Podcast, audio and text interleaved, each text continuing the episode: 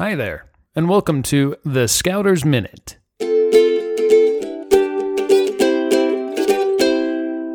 This week's Scouters Minute is brought to you by CountryMeats.com. Start your next fundraiser for your pack or troop in three easy steps. First, pick your flavors and place your order.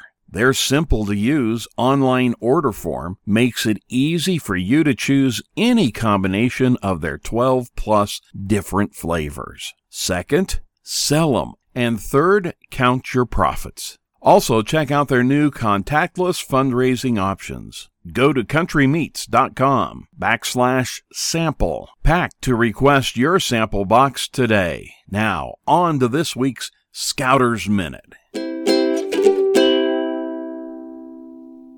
During the American Revolution, George Washington issued an order against profanity.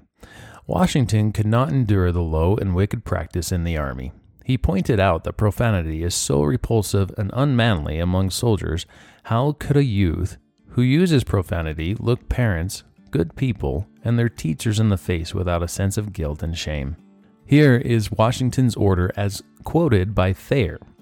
Many and frequent orders have been issued against the unmeaning and abominable custom of swearing, notwithstanding which, with much regret, the general observes that it prevails, if possible, more than ever. His feelings are continually wounded by the oaths and the imprecations of the soldiers whenever he is hearing of them. The name of that being from whose bountiful goodness we are permitted to exist and enjoy the comforts of life is insistently implicated and profaned in a manner as wanton as it is shocking.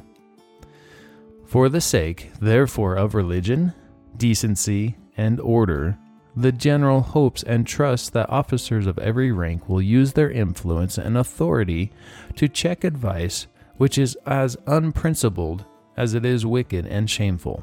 If officers would make it an inviolable rule to reprimand, and if that won't do, to punish soldiers for an offense of this kind, it would not fail of having the desired effect.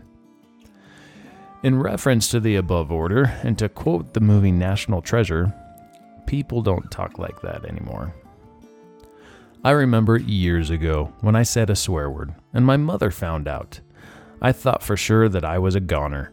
I am very lucky and blessed that my mother was one that taught me the importance of choosing good words after that incident, and that I needed to change and not use profane words.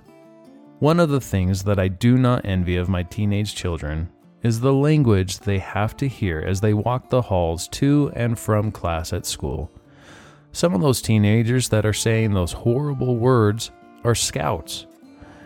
It was bad back in my day, and I can only imagine how much worse it is now.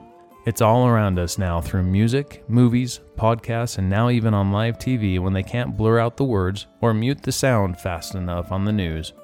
As we practice the Scout Law, we should not only be physically clean, but also clean in our words.